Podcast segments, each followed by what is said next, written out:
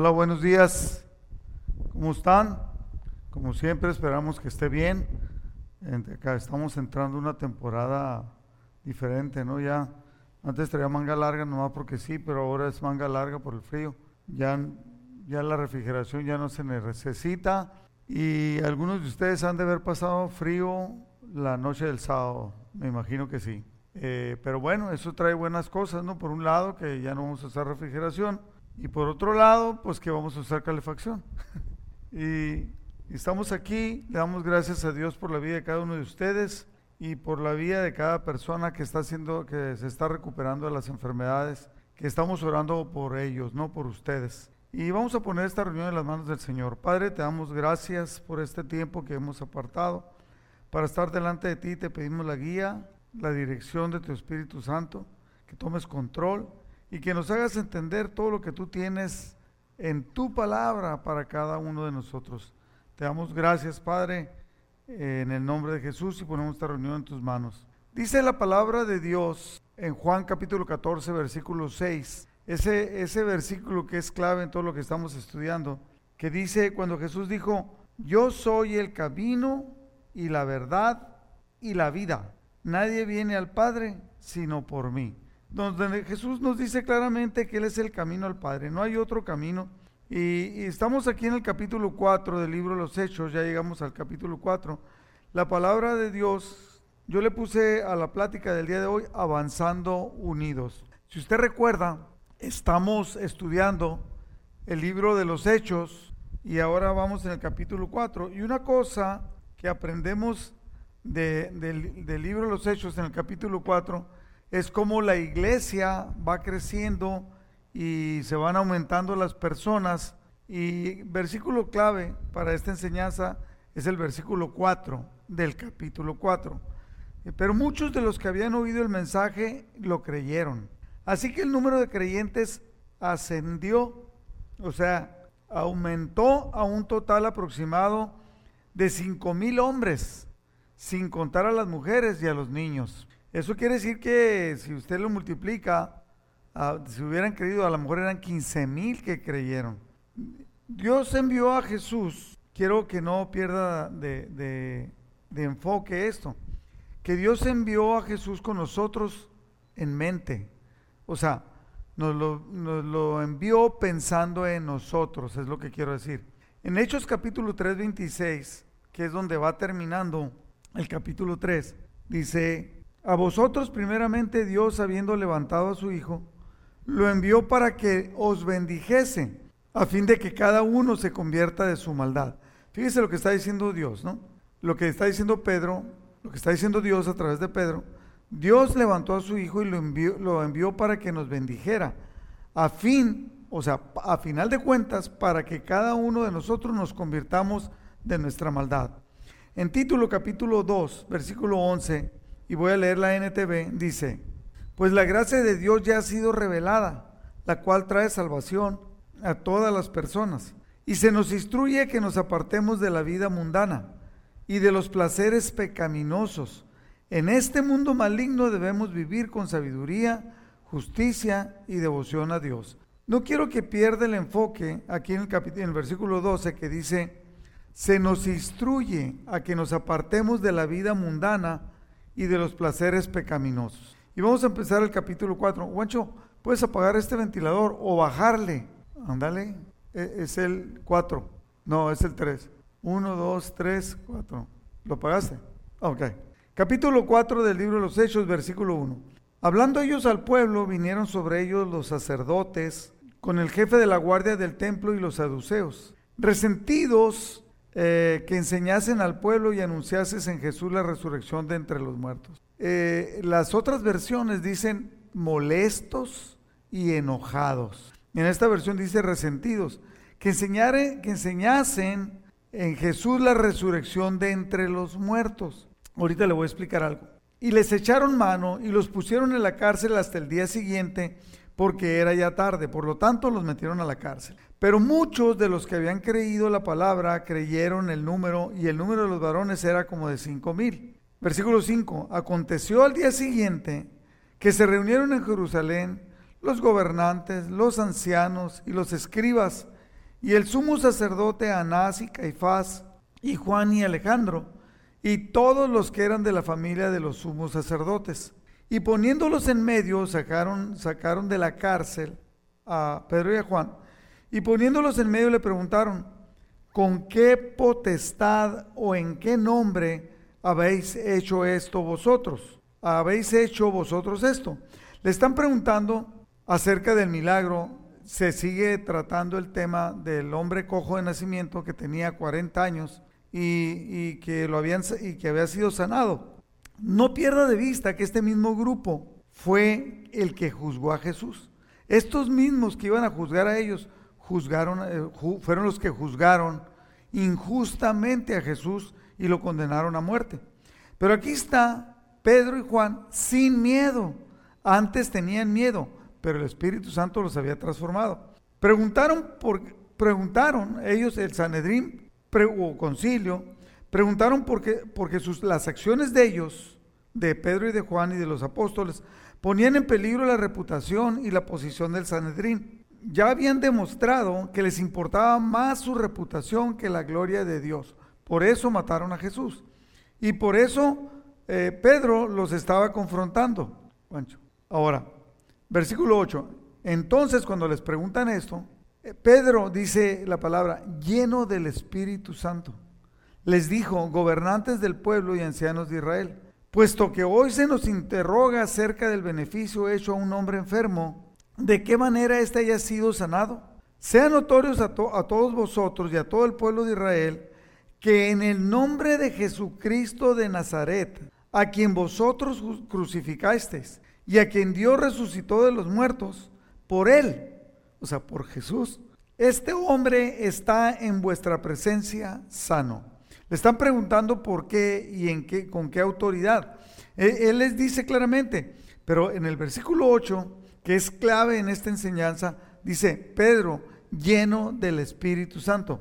O sea, había recibido la llenura del Espíritu Santo con un propósito. Versículo 11, y les empieza a decir, este Jesús es la piedra reprobada por ustedes, por vosotros los edificadores, la cual ha venido a ser, a cabeza del ángulo. Y en ninguno, en versículo 12, y en ningún otro hay salvación, porque no hay otro nombre bajo el cielo dado a los hombres en que podamos ser salvos. Más adelante, en los puntos de conclusión, eh, quiero enfatizar eh, este punto, aunque se lo voy a decir ahorita. Hay personas que aman a Dios, que les molesta que se diga que Jesús es el único camino, lo que acabo, lo que acabo de leer en la palabra de Dios, en Juan 14, 6. Y aunque la Biblia sea católica, sea de los testigos de Jehová, sea de los mormones, en todas las Biblias dice lo mismo. Tal vez un poquito cambiado, pero dice lo mismo, que Jesús es el camino al Padre. Versículo 13. Entonces, viendo el denuedo de Pedro, eh, el denuedo es el esfuerzo, eh, la intención, las ganas de hacerlo. Entonces, viendo el denuedo de Pedro y de Juan, y sabiendo los del concilio, los del Sanedrín, pero más que nada el concilio, sabiendo que ellos eran hombres sin letras y no eran estudiados. Por ejemplo, Lucas era médico, ah, Pablo era, se podría decir, teólogo, ¿no? había sido educado a los pies de Gamaliel, que era el, uno de los hombres más venerados del pueblo hebreo, de los maestros. Eh, pero estos eran hombres sin letras y del vulgo, o sea, eran del pueblo. Se maravillaban los, los del concilio, se maravillaban y les reconocían que habían estado con Jesús. ¿Por qué? Porque hablaban como Jesús, porque se comportaban como Jesús, porque empezaban a tener la estructura mental ya ve que la palabra de Dios dice que nosotros tenemos la mente de Cristo. Si acaso la tienes, si acaso te has entregado, también es un punto de los que vamos a hablar. Versículo 14. Y viendo al hombre que había sido sanado, que estaba en pie con ellos, no podía, los de la gente del concilio, no podían decir nada en contra. ¿Qué iban a decir? Fíjese, le están preguntando, ¿está el hombre sano? Desde niño había estado enfermo es sano y ellos ponen la mirada en otras cosas. para que no se le robara la gloria que ellos tenían, para que no, no dieran algo que ellos no querían que se enseñara. Entonces, pero no podían decir nada. Versículo 15, entonces les ordenaron a los, a los apóstoles, a, Pedro y a Juan, que salieran del concilio, porque estaban en ese momento, esa reunión que tenían era el concilio, que saliesen del concilio y conferenciaban entre sí, se empezaron a poner de acuerdo, diciendo, versículo 16, estaban preguntando entre ellos, ¿qué vamos a hacer con estos hombres? ¿Qué haremos con estos hombres? Porque de cierto, señal manifiesta ha sido hecha por ellos. O sea, lo que están diciendo es, ¿qué vamos a hacer? No podemos negar que el hombre está sano. No podemos negar que es un milagro.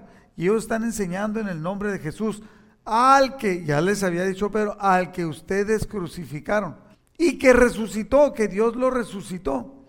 Entonces, dicen ellos, señal manifiesta ha sido hecha por ellos, notoria a todos los que moran en Jerusalén. Todo mundo puede verlo y no lo podemos negar. Ellos mismos están reconociendo dentro del concilio, ahí donde están poniendo diferencia, dicen, no lo podemos negar. Es muy notorio que fue un milagro. Versículo 17. Sin embargo, para que no se divulgue más entre el pueblo, amenacémosle, para que, amenacémosles para que no hablen de aquí en adelante al hombre alguno en este nombre, en el, ni siquiera lo querían decir, ¿no? en este, eh, en este, en el nombre de Jesús, que ya no le enseñen a nadie. Fíjese, estaban recibiendo milagros, estaban recibiendo maravillas. La gente estaba siendo salvada y ellos estaban preocupando por el, estaban preocupados por el, por el, por el poder político, en vez de decir, qué tremendo, yo también quiero. Yo le aseguro, porque así pasa, que ellos también tenían familiares que estaban enfermos. Es como nosotros. Si usted le habla a alguno de nosotros y le pregunta, todos tenemos algún, algún sobrino, algún pariente que tiene síndrome de Down, algún niño que ahora en este tiempo que tiene autismo, uh, alguien que tiene COVID, alguien que está enfermo de cáncer, o sea, todos. Entonces, todos quisiéramos, ¿verdad? queremos que Dios haga algo, que haga maravillas en medio de nosotros. Pero estos hombres, por el poder político y por el poder social, no querían aceptar. Y llamándolos, entonces ya que conferenciaron entre ellos, le hablan a Pedro y a Juan y les, les intimaron, o sea, les, les pidieron, los amenazaron y trataron de amiedarlos, los, les intimaron que en ninguna manera hablasen ni enseñasen en el nombre de Jesús. Quiero que no pierda de atención esta parte. Entonces, versículo 19, pero Pedro y Juan le respondieron a los del concilio ¿Acaso piensan que Dios quiere que los obedezcamos a ustedes en lugar de a Dios? Dios es el que nos está pidiendo esto. Y ustedes quieren que les obedezcamos a ustedes. Se necesita tener valor. Pedro estaba lleno del Espíritu. Nosotros, versículo 29, no podemos dejar de hablar acerca de todo lo que hemos visto y oído. No podemos dejar de hablar. Tenemos que ser testigos. Empezamos Jesucristo en el capítulo 1, antes de ascender a los cielos, le dice, me serán testigos. ¿Sí? Nos está pidiendo que seamos sus testigos. Versículo 21. Entonces el concilio los amenazó aún más, pero finalmente los dejaron ir porque no sabían cómo castigarlos sin desantar un disturbio, porque todos alababan a Dios por lo que las maravillas que, que a través de los apóstoles estaban haciendo. Versículo 22. O sea, pues todos alababan a Dios por esa señal milagrosa, la sanidad de un hombre que había estado lisiado por más de 40 años. Versículo 23. Tan pronto como quedaron libres Pedro y Juan, volvieron a donde estaban los demás creyentes y les contaron lo que los sacerdotes principales y los ancianos les habían dicho. Cuando los creyentes oyeron las noticias, todos juntos alzaron sus voces en oración a Dios, igualito que nosotros. Sabemos algo, inmediatamente nos podemos orar. Alzaron sus voces en oración a Dios, oh soberano Señor, creador del cielo y de la tierra, del mar y de todo lo que hay en ellos. Hace mucho tiempo tú hablaste por el Espíritu Santo mediante nuestro antepasado David, David tu siervo, y dijiste, ¿por qué, ¿por qué estaban tan enojadas las naciones? ¿Por qué perdieron el tiempo en planes inútiles? Los reyes de la tierra se prepararon para la batalla. Los gobernantes se reunieron en contra del Señor y en contra de su Mesías. Versículo 27. De hecho, eso está, están orando. De hecho, eso ha ocurrido aquí en esta misma ciudad. Pues Herodes Antipas, el gobernador Poncio Pilatos, los gentiles y el pueblo de Israel, o sea, todos los gentiles, gobernantes y todos que estaban equivocados, que no conocen a Dios, y el pueblo de Israel, que ellos sí conocían a Dios, que ellos bendecían y adoraban a Dios, se unieron. Si usted lee el Salmo capítulo, el, el Salmo número 2, va a dar, se va a dar cuenta que esto es lo que dice el Salmo. Y el pueblo de Israel, entonces estaban todos unidos en contra de Jesús, tu santo siervo a quien tú ungiste. Sin embargo, todo lo que hicieron ya estaba determinado de antemano de acuerdo con tu voluntad. Y ahora, oh Señor, escucha sus amenazas. Nos están amenazando que no hablemos, nos están amenazando que no oremos, nos están amenazando que no hagamos milagros, es lo que está diciendo. Danos a nosotros, tus siervos, le están pidiendo a Dios, danos mucho valor para predicar tu palabra, porque puede ser que haya miedo. Danos mucho valor al predicar tu palabra. Y extiende, versículo 30, extiende tu mano con poder sanador, que se hagan señales milagrosas y maravillas por medio del nombre de tu santo siervo Jesús. Fíjese bien, esto es algo que nosotros como iglesia debemos de hacer. Orar a Dios, que nos abra puertas. El apóstol Pablo les, pedía a, las diferentes iglesias que tenían, dice, oren por mí, para que Dios abra puertas. Lo curioso es que nosotros tenemos una necesidad de trabajo y pedimos, oren por mí porque voy a tener una entrevista de trabajo. Y qué bueno. Ah, está enfermo, está pasando por una situación, oren por esto, qué bueno, qué bueno. Pero una de las cosas importantes que están reconociendo los discípulos, que debemos de entenderlo, es que están pidiendo un valor para predicar. Si nosotros vamos a ser obedientes, es lo que están diciendo ellos, vamos a ser obedientes y vamos a predicar la palabra, que tú fue lo que tú nos pediste, pediste. Y mientras tanto, tú extiende tu mano y haz maravillas, prodigios, milagros, para que sea confirmada la veracidad, la verdad de lo que nosotros estamos predicando. Y nosotros debemos de estar orando, no perder el enfoque, estar orando para que eso sea. Después de esta oración, el lugar donde todos estaban reunidos tembló y todos fueron llenos del Espíritu Santo otra vez. O sea, esto nos dice que no basta con que una vez yo recibí el Espíritu Santo. El Señor continuamente está trayendo llenura. Dice, y todos fueron llenos del Espíritu Santo, porque además había más. Pero en este caso, Pedro y Juan se estaban regresando con los discípulos y predicaban con valentía la palabra de Dios, que es lo que estaban orando, ¿no? Versículo 32. Todos los creyentes estaban unidos de corazón y en espíritu Dice otra versión, eran de un corazón y un, y un alma. O sea, ¿no pensaban diferentes? Sí, claro que pensaban diferentes, pero estaban unidos hacia el propósito de, predicar la palabra, de presentar defensa. Y lo dice, consideraban que sus posesiones no eran propias, así que compartían todo lo que tenían. Los apóstoles daban testimonio con poder de la resurrección del Señor Jesús y la gran bendición de Dios estaba sobre todos ellos. No quite eh, de eh, este punto, ¿no? Que es importante. No había necesitados entre ellos, porque los que tenían terrenos o casas los vendían. Uno de los puntos de la enseñanza del capítulo 2 es el compartir lo que tenemos con aquellos que tienen necesidad. No había necesidad entre ellos porque los que tenían terrenos o casas los vendían. en, la, en la Reina Valera dice, los que tenían una heredad. O sea, no nada más era su casa, sino si tenían otra casa o algo que les haya heredado los padres, eso lo vendían y lo traían todos a los pies de, los apóstoles para que ellos lo repartieran. Y llevaban el dinero a los apóstoles para que ellos lo dieran a los que pasaban necesidad. Hechos 4:36. Por ejemplo, había un tal José a quien los apóstoles le pusieron el sobrenombre Bernabé que quiere decir hijo de ánimo. O sea, en la Reina Valera dice hijo de consolación. Era alguien que andaba animando a las personas. Era alguien que promovía la unidad. No quite del renglón, eh, el dedo del renglón. Él pertenecía a la tribu de Leví y era oriundo de la isla de Chipre. Vendió un campo que tenía y llevó el dinero a los apóstoles. Hasta ahí termina el capítulo 4. Yo le voy a dar siete puntos notables para aplicar en nuestra vida, ¿ok? Acerca de este capítulo, que podemos traerlo, grabarlo en nosotros para que sea un punto fuerte de la enseñanza.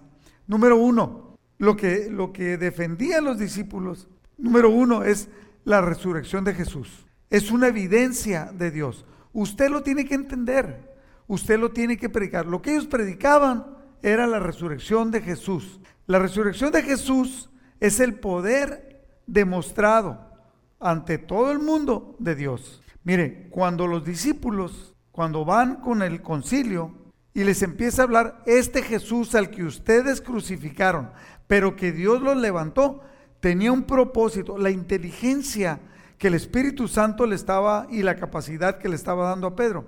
¿Por qué? Porque en el concilio la gran mayoría eran saduceos y los saduceos proclamaban y predicaban que no había resurrección de los muertos. Entonces, el permitir que los apóstoles hablaran y lo que Pedro hace es que les empieza a hablar de la resurrección de Jesús, está yendo en contra directamente de toda la postura equivocada que tenían los saduceos. Y pasa lo mismo en nuestra vida. Nosotros debemos de entender claramente que el poder demostrado de Dios, Dios permitió que su Hijo Jesús muriera para Él levantarlo de los muertos, para demostrar el poder, porque a través de esta demostración viene el cumplimiento del pacto de Dios con nosotros. Desde que Adán y Eva cayó, Dios prometió un Salvador. Entonces, a través de, de, Jesús, Dios cumple el pacto y se inicia el nuevo pacto. Ahora estamos, se dice mucho que estamos bajo la gracia. Por eso Jesús, cuando, si usted estuvo en la reunión de ayer, de antier, del jueves, eh, en, la noche, cuando tomamos la Santa Cena, Jesús en cada una, mande, del viernes, perdón, del viernes, de, eh, eh, hace, Jesús dice, esto es cuando Jesús demuestra que está estableciendo un pacto con nosotros a través de la Santa Cena. Esta es la sangre derramada por ustedes, es el símbolo del pacto de Dios con nosotros. Entonces, la resurrección es el cumplimiento de su pacto con nosotros. Y es totalmente, si usted es cristiano, es totalmente nuestra esperanza de que hay una vida eterna a través de la resurrección de Jesús. Por esto es que los apóstoles la defendían totalmente, porque es una realidad. No era, es una realidad. Por eso es la importancia de la Santa Cena. Por eso Jesús quiere, y se lo dijo a los discípulos, se lo enseñó el apóstol Pablo, Pablo lo escribió para que llegara hasta nuestros días, la importancia de, de seguir tomando la Santa Cena, porque estamos anunciando el regreso Estamos anunciando la resurrección de Jesús que partió a los cielos y que va a regresar por nosotros. No, no lo pierda de vista, por eso es importante. Punto número dos, la llenura del Espíritu, que sigue, sigo, sigo yo enfatizando que es manifestada con propósito. No es así como que, no, pues yo estoy lleno del Espíritu Santo y se siente bien bonito. No, pues yo soy diferente a todos ustedes porque estoy lleno del Espíritu Santo. No, porque me ha tocado ver a muchos así. Eh, eh, podemos decir que estamos llenos del Espíritu Santo, pero si, o sea, yo no veo a los, a los, a los discípulos egoístas, no los veo pedantes, no los veo con faltas de amor, no los veo mentirosos, no los veo teniendo relaciones sexuales ilícitas. Hay gente, porque hay gente en este tiempo que predica la palabra de Dios, que presume tremendamente de que están llenos del Espíritu Santo y caen en adulterio. Como que no cabe, ¿verdad? No cabe. Entonces, la llenura del Espíritu Santo en este caso, y le, digo yo, leímos el 1 y leímos el 2, fueron llenos del Espíritu Santo, y después aquí otra vez en el 4 vuelven a ser llenos del Espíritu Santo. Entonces, cuando dice Pedro, lleno del Espíritu Santo, empezó a, predicarles a ellos. Entonces, fue dada con un propósito, otra vez para compartir de Jesús, para dar valentía, para traer conocimiento y traer credibilidad en, en esto que estaban predicando. Punto número tres, el vivir con Jesús nos cambia. Dice, dice en el 4.13 de Hechos, y le reconocían que habían estado con Jesús. ¿Por qué? Porque estaban transformados, hablaban diferente. Mire, yo he visto a personas que han entrado, entran a un centro de rehabilitación cristiano, verdaderamente cristiano. Y lo primero que les piden, obviamente que acepten a Cristo, les enseñan, le hablan de Cristo, les dan enseñanzas especiales y les piden que ya no se vistan igual, que no se junten con las mismas personas porque hay un peligro, que vayan con las mismas personas a predicarles, pero debe ser un cambio radical y eso es algo que a veces, me voy a regresar aquí, que a veces muchos cristianos no lo entienden o no lo quieren entender. Creen que están llenos del Espíritu Santo, problemáticos, peleoneros, divisionistas, rencorosos. ¿De qué estamos hablando? Estamos hablando de que debe de haber un cambio. Estos discípulos eran totalmente diferentes, actuaban diferentes. Y, estos hombres que eran antagonistas, que eran contrarios a Jesús, reconocían que ellos habían estado con Jesús porque notaban un cambio radical en sus habilidades, en su capacidad y en su manera de hablar. El, el, cambio de vida en un cristiano es una premisa básica. O sea, una premisa básica quiere decir, es clave, es algo que debe ser notorio en cada uno. Si no, entonces no somos. O sea, si yo digo soy cristiano, yo recuerdo cuando me hice cristiano, luego, luego aprendí que había mucha división en la iglesia. No en la que yo estaba, sino en la, en la azul con la blanca. La blanca, y no haga cuenta que nosotros éramos amarillos. La azul con la blanca, la blanca con los amarillos, los amarillos con la azul. Todo el mundo, ¿por qué? ¿Por qué? Sí, eh, entonces, y luego, luego, luego también aprendí que decían, los cristianos ya no decimos mentiras, ni se emborrachan, pero cómo, pero cómo chismean y cómo comen.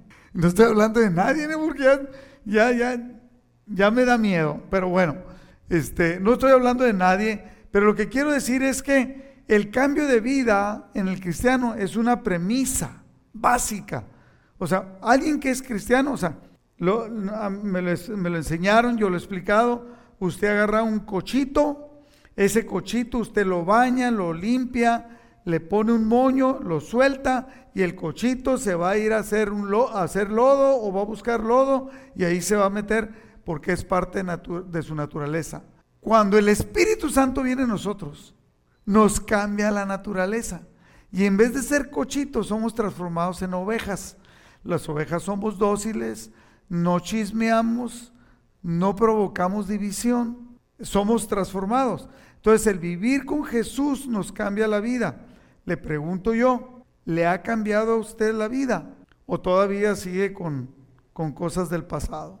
Número cuatro, entender. Debemos de entender, de predicar y de vivir lo siguiente, que ellos lo entendían claramente el versículo 4.12, en ningún otro hay salvación, porque no hay otro nombre bajo el cielo dado a los hombres en que podamos ser salvos. Y esto conectado con Juan 14.6, donde Jesucristo dice, yo soy el camino. Fíjese bien cómo lo dice Jesús. Voy a utilizar la Reina Valera. Yo soy el camino y la verdad. No dice coma. Eh, en la literatura no pondrían ni, pondrían, yo soy el camino, coma, la verdad y la vida, porque es la última. Pero aquí está escrito claramente, yo soy el camino y también soy la verdad y también soy la vida. Y remata diciendo, nadie va al Padre si no es a través de mí. Mas, sin embargo, en varias religiones han levantado a una adoración hacia otros personajes. Luego dicen que no es, que no están adorando, pero vea lo que hacen y va a ver que sí es. Y les, decía yo que hay personas como que les molesta este versículo y usted se lo tiene que aprender. Y fíjese cuál es el punto 4. Entenderlo, o sea, lo aplique en su vida. Predicarlo, se lo tiene que llevar. En ningún otro hay salvación, porque no hay otro nombre bajo el cielo dado a los hombres en que podamos ser salvos. Un día dije yo, ¿cómo le hago para aprenderme versículos bíblicos? ¿Se acuerda cuando en la escuela querían que usted ya no hiciera algo? ¿Qué le decían? Hacía una travesura y dice, no debo, repita cien veces, no debo meterle el pie a los niños, no debo meterle el pie al que venían corriendo y, o no debo dejar de hacer la tarea, o, o, debo traer el uniforme, debo traer el uniforme, así no, repetir. Entonces, este versículo, escríbalo. Le voy a decir lo que dice eh, Levítico y lo que dice Éxodo. Tómelo, escríbalo, póngalo en el refrigerador, póngalo en su recámara. Póngalo con un post-it en su carro. Póngalo en su agenda en la parte de arriba. Cuando ya se lo sepa, pues a lo mejor ya lo puede quitar. Pero apréndalo, predíquelo y vívalo. Es clave, es clave de nuestro cristianismo. Debemos entenderlo porque nos lleva a vivir de esto de una manera diferente. Punto número 5. Poner siempre a Dios en primer lugar. Siempre. Siempre, estos eran las autoridades. Hay personas que dicen, no, tenemos que obedecer primero a las autoridades. Sí, sí debemos de obedecer a las autoridades si no nos lleva a pecar. Entonces, poner siempre a Dios en primer lugar, a ellos le quedaba claro, Hechos 4:19. Pedro y Juan le contestaron las autoridades, eran las autoridades eclesiásticas. Juzguen ustedes mismos si es justo delante de Dios obedecerlos a ustedes en lugar de obedecerlo a Él. Mucho cuidado mucho cuidado. Número 6, orar de acuerdo a su voluntad, a la voluntad de Dios. Cuando oramos de acuerdo a la voluntad de Dios, hay una respuesta de Dios mismo. ¿Se acuerda que ellos dice, cuando dijeron, ahora Señor, escucha sus amenazas y danos a nosotros, tus siervos, mucho valor al predicar tu palabra? Extiende tu mano con poder sanador, que se hagan señales milagrosas y maravillas por medio del nombre de tu santo siervo Jesús. Después de esta oración, el lugar donde estaban reunidos tembló. La respuesta fue inmediata. Y todos fueron llenos del Espíritu Santo y predicaban con valentía. ¿Qué acababan de decir ellos? Extiende tu mano, haz milagros. Estaban, acababan de, ser encarcelados por un milagro. Entonces le piden a Dios, o sea, como diciendo, Señor, sigue haciendo milagros. Y es lo que nos falta a la iglesia de nosotros no de nosotros amistad familiar, a la iglesia en general cristiana. Creer que Dios va a hacer milagros, orar por ellos, buscarlo y pedirle a Dios que Él extienda su mano, Señor. Y, y voy a hacer una oración en este momento. Señor, extiende tu mano, Padre. Extiende tu mano para que se hagan prodigios, señales, milagros, mientras nosotros predicamos, mientras nosotros oramos por las personas, mientras nosotros compartimos, aún con que sea a través de medios virtuales, o en las casas donde vayamos, que tú hagas maravillas. Te lo pedimos, Padre, en el nombre de Jesús. Y en ese momento tembló. Esto está siendo grabado, pero capaz de que cuando ahorita que estamos orando y está usted en su casa, que de repente tiemble, va a ser la confirmación. Una confirmación. Dios trae respuesta cuando oramos de acuerdo a su voluntad. Y número siete, punto número siete, ser enfáticos en la unidad y la armonía. ¿Qué es ser enfático? Poner un énfasis eh, en algo, ¿no? En este caso, nosotros podemos de poner un énfasis en la unidad y la armonía.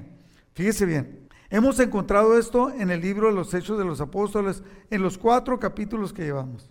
Hemos encontrado estando juntos, otro versículo dice, perseveraban unánimes en oración y ruego.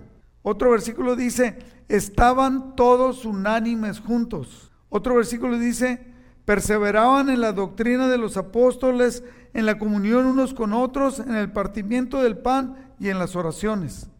¿Le queda claro? Otro versículo dice, perseverando unánimes cada día en el templo. ¿Qué dice esto? Jesús oró el capítulo 17 de Juan y le pidió al Padre, Padre, que sean uno, que mis discípulos sean uno. Pero no te pido solamente por ellos, sino por los que han de creer y ahí quedamos nosotros. Amistad familiar del Valle Imperial. Que sean uno, que no haya divisiones en nosotros. Las palabras que usted habla, las conversaciones que tiene con personas, fomentan la unidad. Yo recuerdo que muchas veces en amistad hubo conversaciones que invitaban a la falta de unidad. Y yo nunca estuve de acuerdo. Siempre les decía, no es posible. Tú quieres decirle algo al pastor, vamos, yo te llevo y se lo decimos. No estás contento con una enseñanza, vamos. No estás contento con una designación, vamos. Pero se ha vuelto una moda en las iglesias. Si abrimos otra iglesia, esa desunidad que tienes, vas a, vas a otra parte. Y si nos vamos a tal iglesia, ese problema que tienes en tu mente y en tu corazón, lo vas a llevar a otra parte. Acababa de salir yo de ser pastor de jóvenes en amistad. Fíjese bien, amistad familiar de Mexicali. 2002. Y cuando yo me fui, mi, mi esposo y yo nos fuimos, el grupo de jóvenes era como de 40 y cuando entramos nosotros sacaron a los adultos y nos quedamos como 20. En dos años el grupo de jóvenes creció cerca de 300. La verdad, la verdad, éramos muy amados por los jóvenes, muchos, muchos jóvenes que eran pachucos, que eran raros, con pelos así parados para acá, con cadenas, llegaron, se entregaron al Señor, se quitaron las cadenas, se, se cambiaron, eh, eh, gente de maquiladora, jóvenes de maquiladora, se entregaron al Señor, cambiaron sus vidas. Y de repente, a las dos semanas, los jóvenes me invitan que vaya un viernes que era el grupo de jóvenes. Me invitan a unos tacos, me dijeron. Fui con ellos y era un grupo tal vez como de 15 o 20 y, me llevaron, a, nos fuimos a un lugar a comer eh, hamburguesas y, yo pensaba que era nomás, que nomás era una plática, ¿no? Yo nunca he sido promotor de la, división. Entonces empiezan ellos y te trajimos aquí porque no estamos de acuerdo con el que pusieron como, como pastor de jóvenes, no tiene nada que ver, ni no. Y les dije, ¿sabes qué? Están bien equivocados. Las iglesias no dependen de hombres, dependemos de Dios. Y los hombres, los hombres que nos ponen al cargo, nosotros debemos de buscar a Dios. Ustedes lo que deben de hacer, muchachos, porque eran puros muchachos, líderes del, del grupo de jóvenes, olvídense de mí. Digo, no se olviden de mí como amigo, pero olvídense de mí, yo no soy el pastor. Ustedes tienen que apoyar al que se puso como pastor y juntarse con él, orar por él, ayunar con él, por él y decirle, pónganse a su disposición y decirle, ¿en qué te apoyamos? ¿En qué te podemos ayudar? Nosotros hacíamos esto, ¿quieres algo? ¿Lo quieres hacer diferente? Pero no hagan esto que están haciendo. Esto que provoca división es como si fuera brujería, ir en contra de la autoridad de Dios que Dios ha puesto. Por algún motivo Dios lo puso. Entonces nunca, nunca, yo siempre enseñé eso ahí, nunca vayas en contra. Yo, había cosas, tal vez usted me pueda preguntar, cosas con las que yo no estaba de acuerdo. De acuerdo, sí había pero yo oraba a Dios, oraba con la persona, si se podía, hablaba con la persona que debía hablar. Y si no, oraba a Dios pidiéndole que trajera un cambio, que promoviera y que quitara cualquier contienda que hubiera en mi corazón. Eso es promover la unidad, no es promover. Mi hermano, yo no sé si alguien que está escuchando, ¿cuáles son sus pláticas? ¿Están en contra del pastor?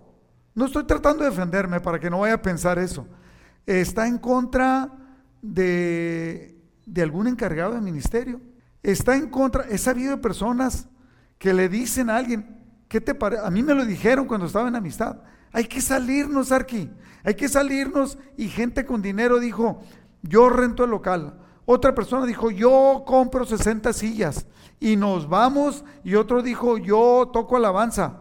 Y otro dijo, y tal y tal y tal, ya están de acuerdo y nos vamos y abrimos una iglesia le dije, ¿usted cree que algún día yo voy a hacer eso? No, Señor. Una frase que Aurelio me enseñó, me encantó esa frase. Hay personas, hay hijos que en vez de salir por la puerta de enfrente y bendecidos por el papá, salen por la ventana de atrás rompiéndola. Los cristianos no debemos de hacer eso. Debemos de buscar la unidad, la armonía y no ir en contra. Y, no tiene que ser en contra de, directores de, ministerios. A lo mejor la contienda la puede tener está en su corazón contra otra persona, contra una familia. Entonces, no anide eso, mi hermano, no lo anide. Eso, el Espíritu Santo no va con eso. O sea, por eso lo primero que se empezó a manifestar en la iglesia de, la iglesia primitiva era la unidad, era el poder de Dios, era la llenura del Espíritu Santo y Dios empezó a hacer maravillas. Qué tremendo, ¿no? Ahora, fíjese bien, eh, Jesús dijo en Mateo 12:30, el que no es conmigo contra, está contra mí, el que no está conmigo está contra mí y el que conmigo no recoge desparrama. ¿Le queda muy claro? Si usted no está en su corazón con, el ministerio, con la, una iglesia, porque esto los puede ser que lo esté escuchando algunas personas que no son de esta iglesia. He visto personas que traen contienda, que traen malas actitudes. Dice la palabra de Dios, cuídese que por la raíz, una raíz de amargura, muchos sean contaminados. ¿Por qué van a ser contaminados? Por usted. Nosotros, fíjese bien, ¿cómo es que somos personas proactivas de la unidad? ¿Qué actitudes son las que nos unen? Ahí le va. La humildad nos une. La mansedumbre nos une. La paciencia nos une. El soportar que hablen mal de ti, que te digan algo, nos une. El, soportar. El empeño y la diligencia. El que te empeñes en la unidad no, porque hay unos que se empeñan en la división. No, pues es que sí, es que dicen, es que hacen y, andan vomitando por todos lados, tratando de encontrar gente que esté de acuerdo con él para traer contienda, para traer división. Y seis, la paz. El, ser promotor de la paz. Puse allí una, una foto de un dibujo donde se ve, sí ve que son varias personas Ah, se supone de diferentes sexos, y si lo ve, no todos piensan igual, uno es rojo, otro es rosa, otro es amarillo, otro es verde, otro es azul, otro es morado, igual que nosotros, somos diferentes, todos somos diferentes, somos muy diferente cada uno de otro y lo que pensamos, pero debemos de tener actitudes que nos unen. ¿Soy yo, debemos de preguntarnos, ¿soy yo alguien que promueve la unidad? ¿O soy alguien que promueve la división? ¿Sabe cómo puede saber? Debemos de examinarnos a nosotros mismos. ¿Cómo puedo saber cuáles son mis pláticas? ¿Qué es lo que hablo con las personas, con las otras personas? Eh, ¿Tratamos de ver lo negativo de Rodrigo Bravo? ¿Tratamos de ver lo negativo de, ya no voy a decir ningún nombre, de, de fulano y tal? ¿O de este otro? ¿O de aquel? Fíjate, ya supiste que aquel que dice que es, andas, no, mi hermano, no lo promueva. Ahora, hay verdades doctrinales para la unidad. Uno, es que somos un cuerpo. Dos, es que somos un espíritu con el Señor y el Espíritu Santo es uno solo en todos nosotros. No hay tal cosa como que uno es más lleno y otro menos lleno. Lo que hay diferencia es que alguien si lo pone por obra y otro no. Ahora, tres, tenemos un llamado, cada uno de nosotros.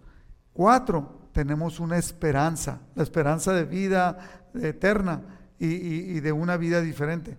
Y cinco, tenemos una fe, el creer. O sea, si el libro, si la iglesia, en México hay una iglesia que se llama Iglesia de los Hechos de los Apóstoles.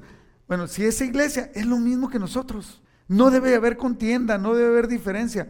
Alguna iglesia de aquí que está a seis cuadras de aquí en Caléxico es lo mismo que nosotros. Ahora, si es una que, que, que, que pare de sufrir y que agua bendita, y entonces no es como nosotros. No tienen el mismo espíritu, no tienen el mismo llamado, no tienen la esperanza, no tienen una fe, tienen una, una cosa totalmente diferente. Y te dice también, la verdad doctrinal es que tenemos el mismo bautismo, un solo bautismo. Y lo más importante, un Dios es el mismo Dios de nosotros, de cada uno de nosotros, aunque piensen diferente.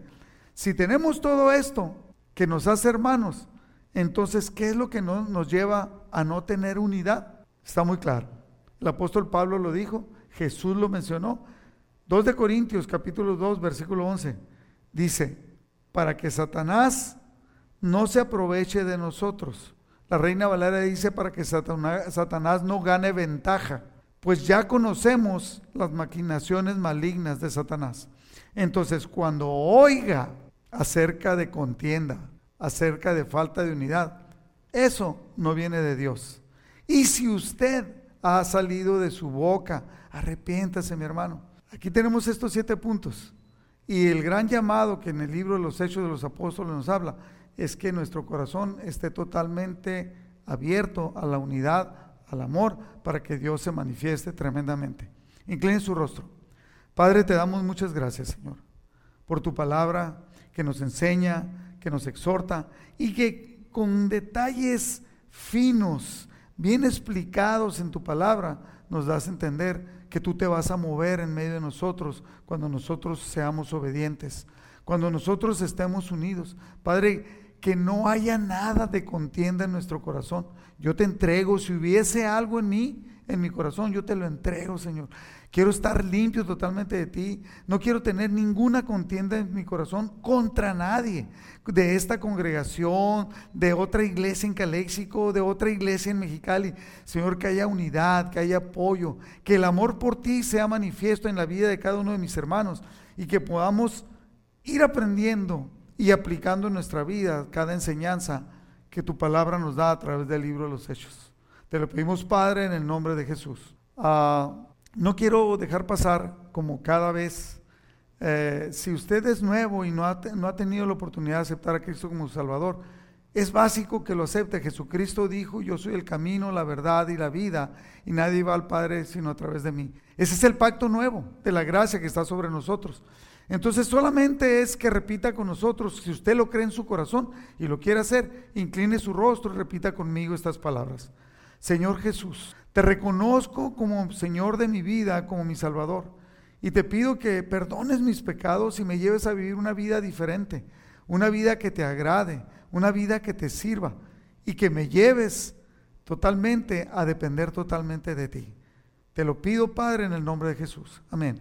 Si usted lo hizo de esa manera, así sencillito, y tiene toda la intención de tener esa nueva vida, congréguese, lea la palabra, empiece a orar y júntese con personas como nosotros que amamos a Dios y que podamos ser de utilidad para ustedes.